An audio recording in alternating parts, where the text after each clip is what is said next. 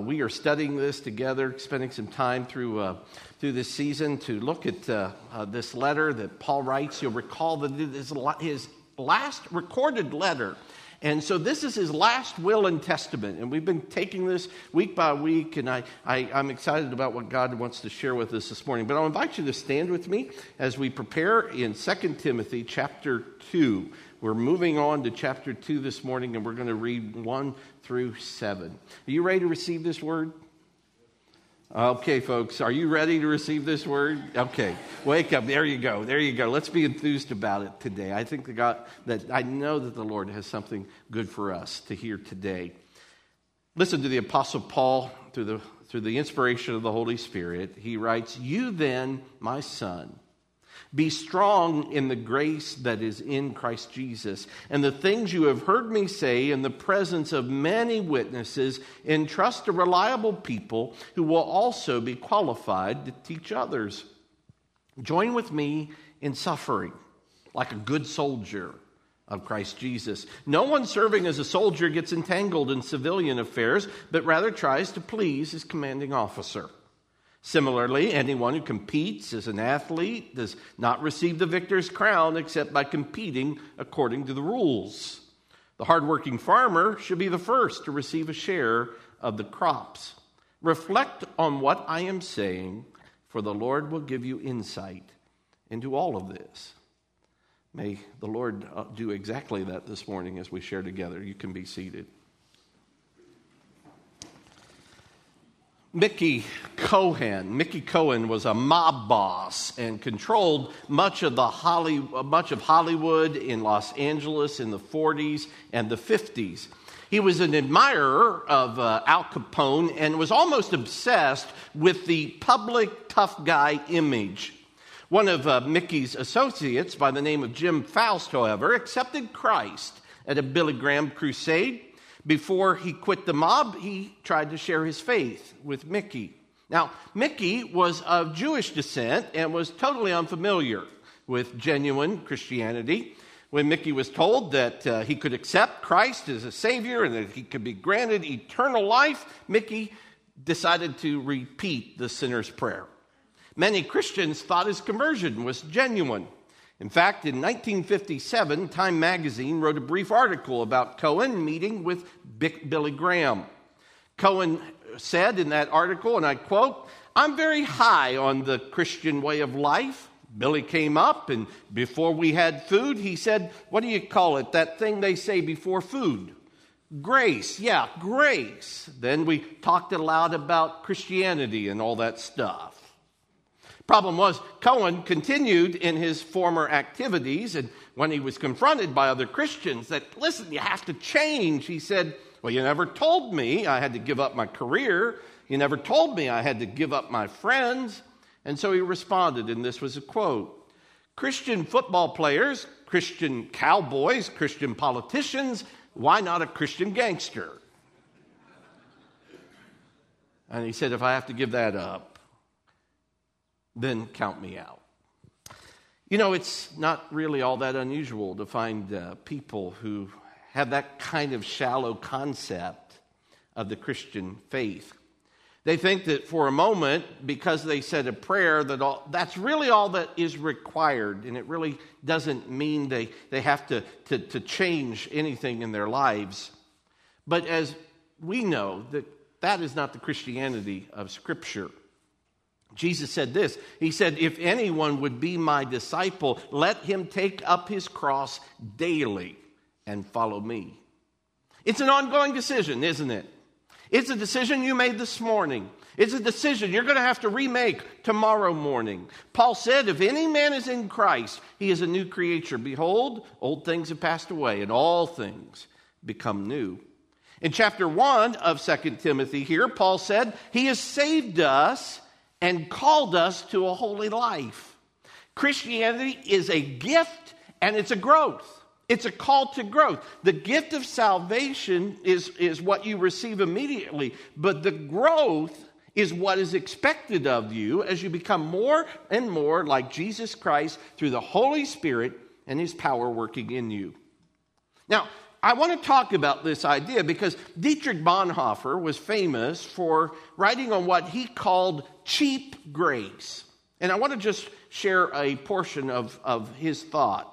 He said, cheap grace is the preaching of forgiveness without requiring repentance, baptism without church discipline, communion without confession, absolution without personal confession. Cheap grace is grace without discipleship, grace without the cross, grace without Jesus Christ living and incarnate. He concludes, the upshot of it all is that my only duty as a Christian is to leave the world for an hour or so on a Sunday morning and go to church to be assured that my sins are all forgiven. I need no longer try to follow Christ. For cheap grace, the bitterest foe of discipleship, which true discipleship must loathe and detest, has freed me from that. Now, that's cheap grace. Now, notice here when Paul writes Timothy, he says to Timothy, Timothy, you be strong in the grace that is in Jesus Christ. Notice here, he is urging Timothy to grow in his convictions to become a mature Christian.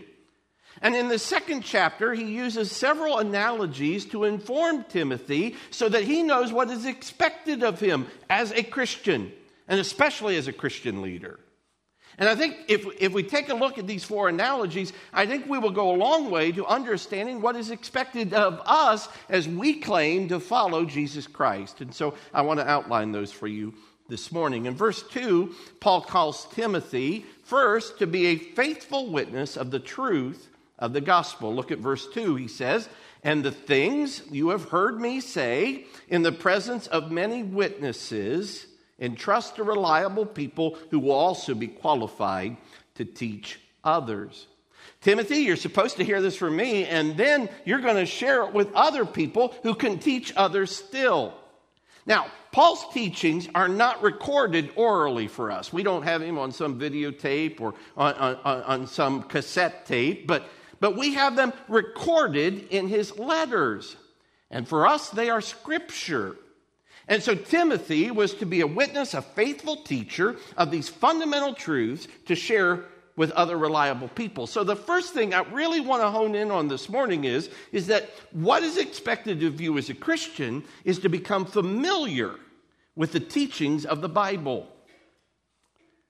Now, let's face it, that is not an easy assignment. The Bible is not just a book. It's a library of 66 books written by 40 different authors. And while some of the Bible is very interesting and even entertaining, much of the Bible is going to require intense concentration. Some of it's so deep, I suspect I'll never understand it. But to become familiar with the Bible is a lifelong assignment for all of us. I was reading the other day of a gentleman who became a Christian and decided to take the Bible and start to read it from cover to cover, from Genesis all the way through. Now, honestly, I wouldn't recommend that if you are a new Christian. It's probably not the best thing to go into a library and take the first book off the shelf and read all of them, just start reading it one book at a time. That's not the best way to approach it. I think if you're a young Christian and you're not familiar with the Bible, a good place to start is to read in the New Testament and begin with one of the Gospels, maybe the Gospel of Matthew or the Gospel of John, because that introduces you to the person of Jesus. And maybe a good habit is for every New Testament book you read, you take on an Old Testament book. But this guy said, I'm going to begin with Genesis and go all the way through. Months later, he said, you know, I read Genesis, and that was exciting. And then I got into Exodus, and it was a little more tedious. And then I got into Leviticus, and the details about the tabernacle and the sacrifices. And by the time I got through Leviticus, I was glad that Moses didn't live any longer, because he might have written more books. You know, the Bible can be difficult. Let's face it. You've been there. But faithfulness in Bible reading, listen, it doesn't begin with trying harder. It doesn't begin just by making a commitment to do it every day or asking someone for accountability. It begins with wanting God. Because when we read Scripture, we get him. 2 Timothy 2:15, Paul tells us, do your best to present yourself to God as one approved, a worker who does not need to be ashamed and correctly handles the word of truth. Are you ready to present yourself to God this morning? I've got to tell you, it's hard work. Preparing a Bible study or a Sunday message. But it's also why when a Bible study is offered by reliable people, good teachers like we do in our church, where we have Wednesday nights and Wednesday mornings and Saturday mornings and Sunday school opportunities, we ought to have a church filled with people hungry to be there and be a part and listen to what others have learned and what others are gathering and to share insights. And by the way, Dave mentioned the Scriptural Engagement Seminar coming up very soon. I'm going to tell you, we have the privilege of having someone who has studied thoroughly the idea of Scriptural engagement. He's going to give us tools. We ought to be lined up, ready to participate and hear what he has to say when it comes to the Scripture. We love the Scripture. We want to study it. We want to become a part of us, and it'll make it easier for us. So I really commend that to you. I received a really nice letter this week, and I want to share a portion of it with you. This is from one of our young people who recently went away to college. He says, and I'm just reading a portion. He says, I've been attending Friends Church for just over 3 years. I began attending when I accepted Christ on the youth group's fall retreat in 2015. Friends Church has made an incredible impact on my life by leading me to Christ and teaching me to grow in my relationship with God. NOEFC has impacted me more than anything outside of God himself. It has brought me friends who are pursuing Christ, mentors who I can look up to and trust with anything, teachers who have made the Word of God clear and applicable to my life, and a closer relationship with my Savior. I truly do not know who I would be today if it wasn't for Friends Church. Now, I read that and I cried, and I'm not going to cry right now, but I was so blessed. Listen, the Bible still lays out a plan for every life. It's not easy, but friends, it's still and will always be relevant, even to our young people. And we must share that with each other. That's why we are so committed to continuing to preach the Bible. But notice here that Paul goes to another analogy quickly. He says we are to be like a soldier who is loyal to his primary calling.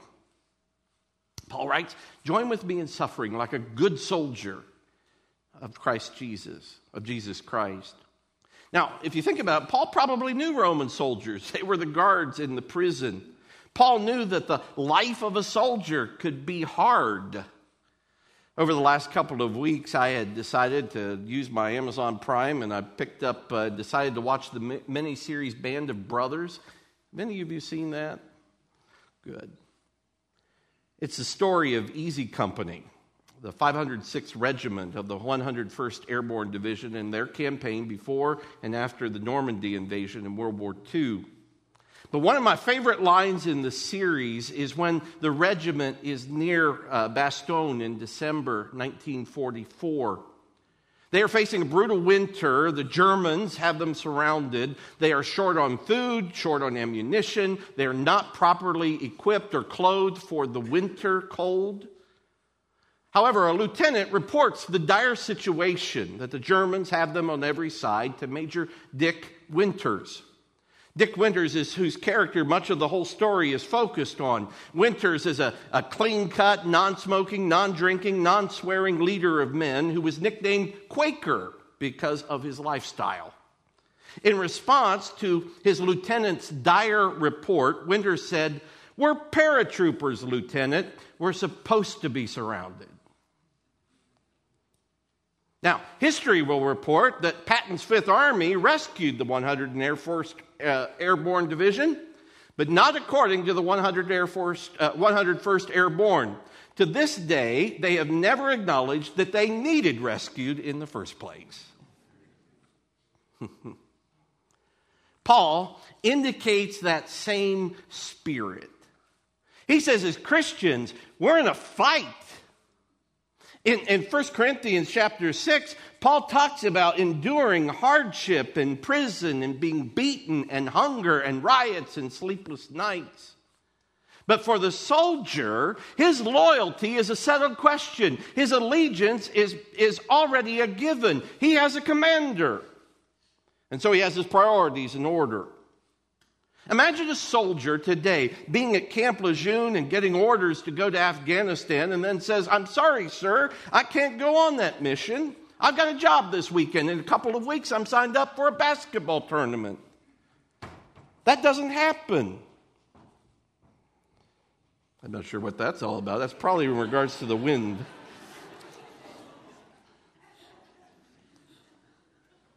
As Christians, our primary allegiance, our commander, is Jesus Christ. And so we should be careful not to beg off his instructions. For example, in Hebrews chapter 10, verse 25, very clearly, don't forsake the assembling of yourselves together. Now, that is in reference, of course, to Christians who gather together for worship. But as soldiers, how often do we say so casually, I'm sorry, I can't be there this Sunday. We've got company coming in. Or we make up some other excuse. Or he instructs us in 1 Corinthians chapter 16, on the first day of the week, set aside some money in keeping with your income. Well, Lord, I'm sorry, but I just cannot give because we're renovating our living room and our kitchen. He says, study to show yourself approved. Well, Lord, I just really don't have the time because once I get done watching Fox News and then the Cavs, it's time for bed and I'm too sleepy to read the Bible. Jesus said, seek first the kingdom of God and his righteousness. It's a matter of allegiance. It's a matter of who's your commander. Now, Paul uses another analogy. He goes from the soldier, and then he says in verse 5, similarly, anyone who competes as an athlete does not receive the victor's crown except by competing according to the rules. So we're to be like an athlete who plays by the rules to win. Now, Paul loves to use sports analogies. He's always doing that. But here he makes the point, if you want to win the crown, play by the rules. One of my favorite stories was about a woman named Rosie Louise who finished first in the Boston Marathon several years ago, much to the surprise of all the experts.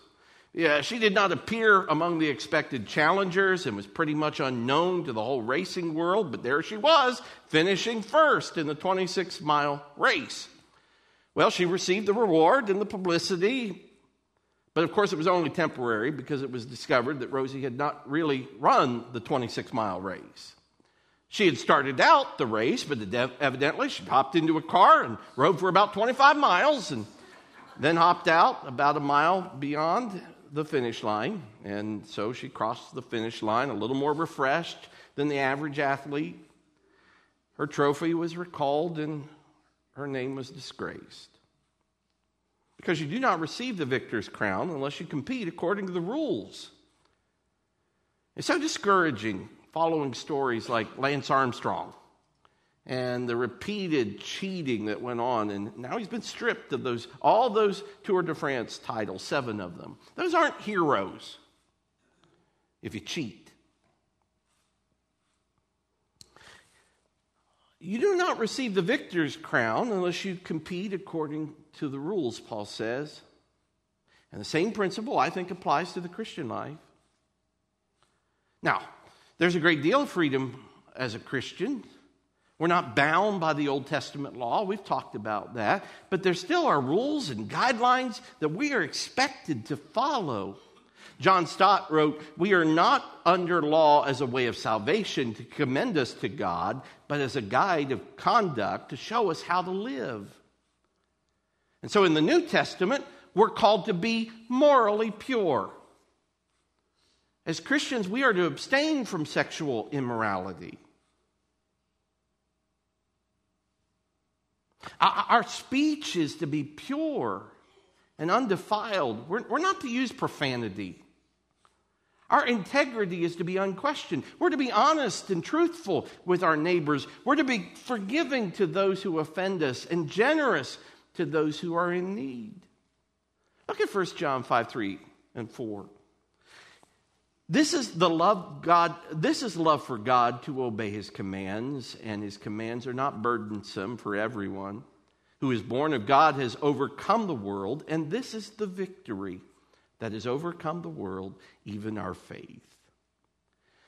God's commands are not burdensome, they are not unreasonable, but when we obey them, we win the victory.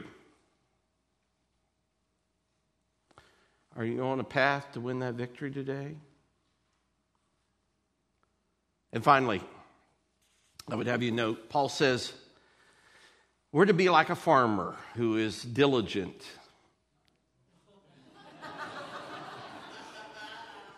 in his labor.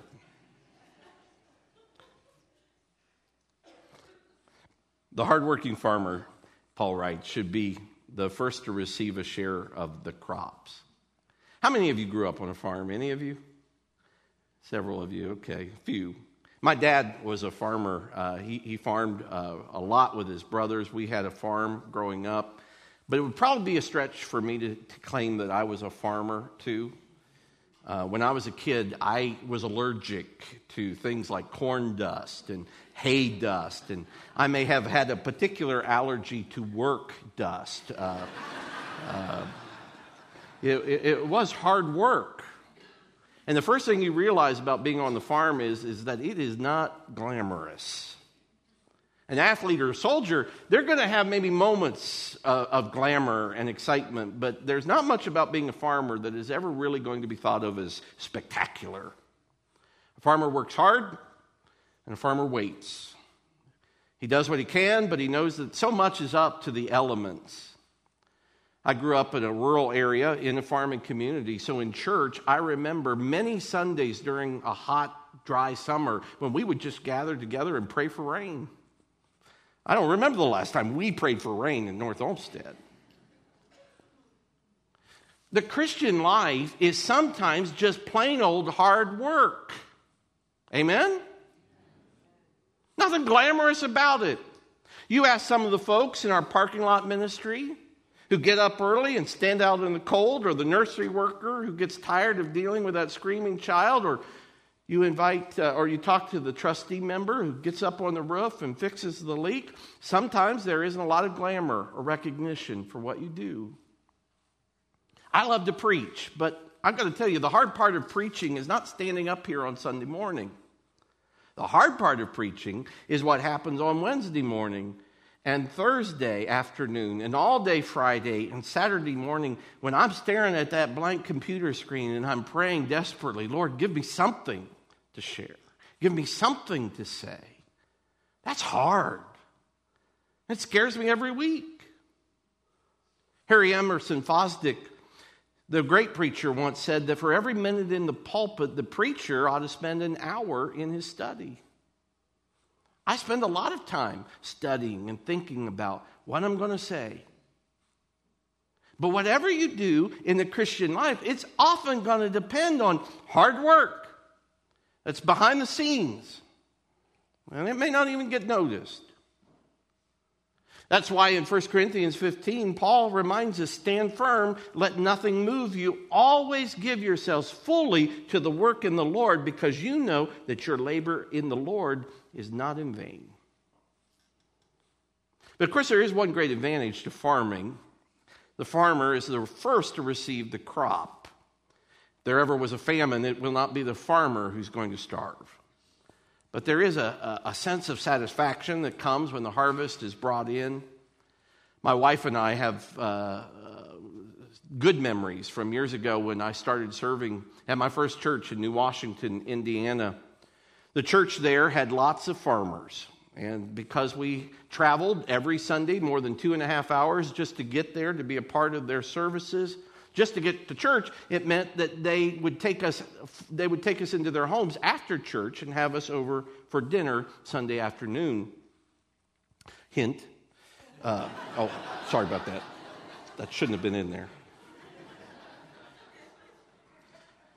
To this day, Mary talks about how wonderful it was, you know, getting out there, eating a ripe, fresh tomato straight from the garden, or pulling some green beans, or having that fresh corn of cob, fresh, no middleman, no chemicals. It was wonderful. You know who gets the most out of a sermon?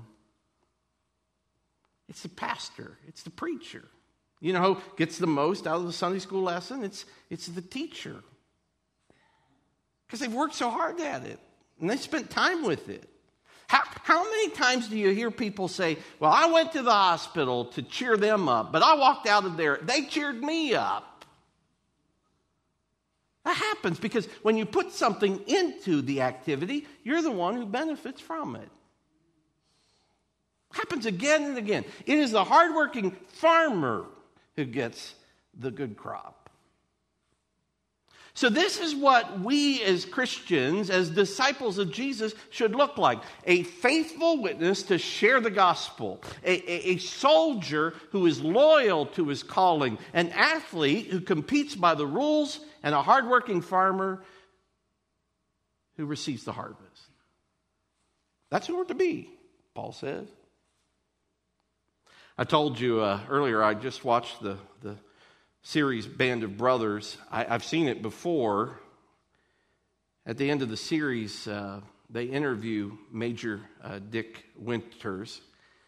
And as the show ends, I got to tell you this, I cry every time. My wife doesn't understand this, but I always just well up with tears. Because by this time, of course, he's an old man.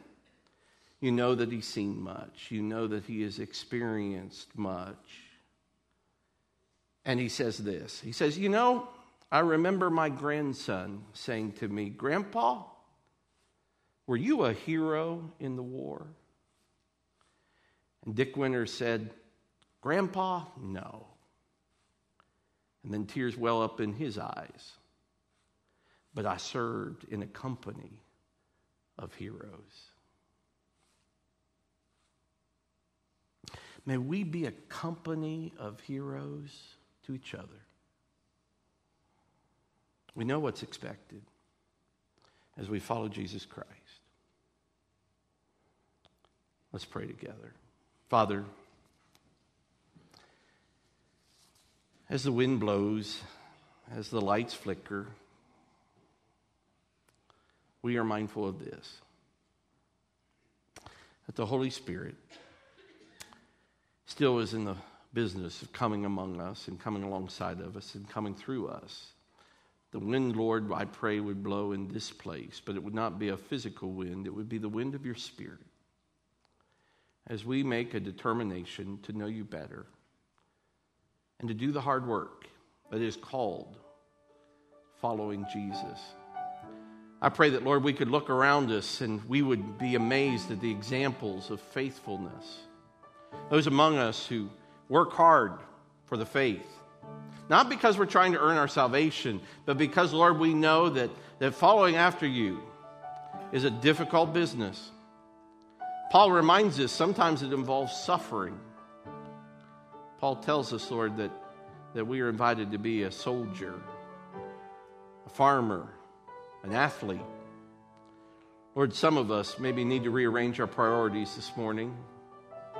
Some of us who claim the name of Christ are not living according to that name. And so, Father, I just pray that you would convict us of our sin and remind us of your glory. Remind us of who we are and who we follow. I pray this in the holy name of Jesus Christ, our Savior. Amen.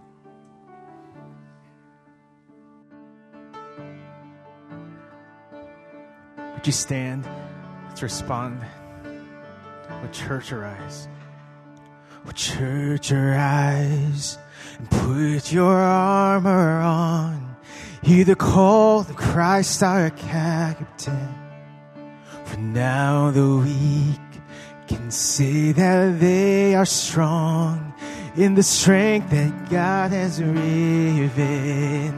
with shield of faith and belt of truth, we'll stand against the devil's lies. An army bold, whose battle cry is love, reaching out to those in darkness.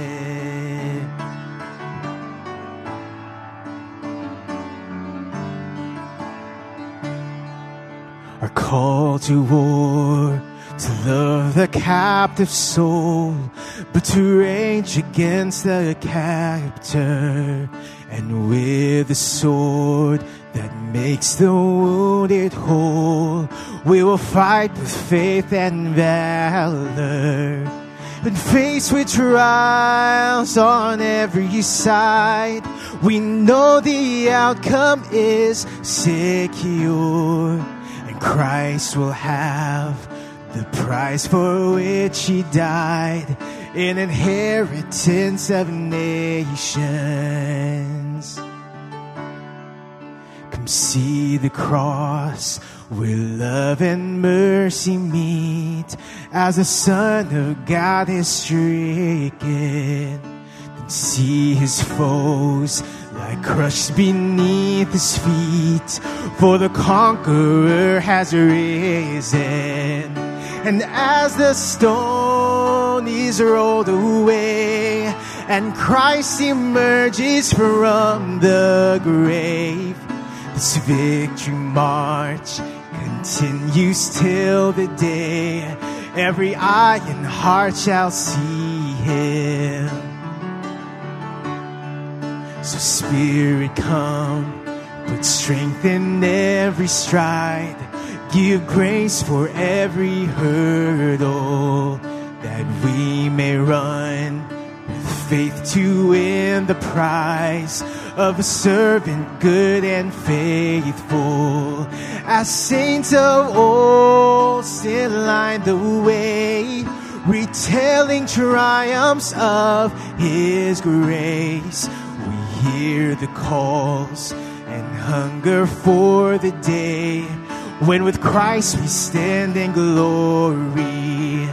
As saints of old still line the way, retelling triumphs of his grace, we hear the calls and hunger for the day when with Christ we stand in glory.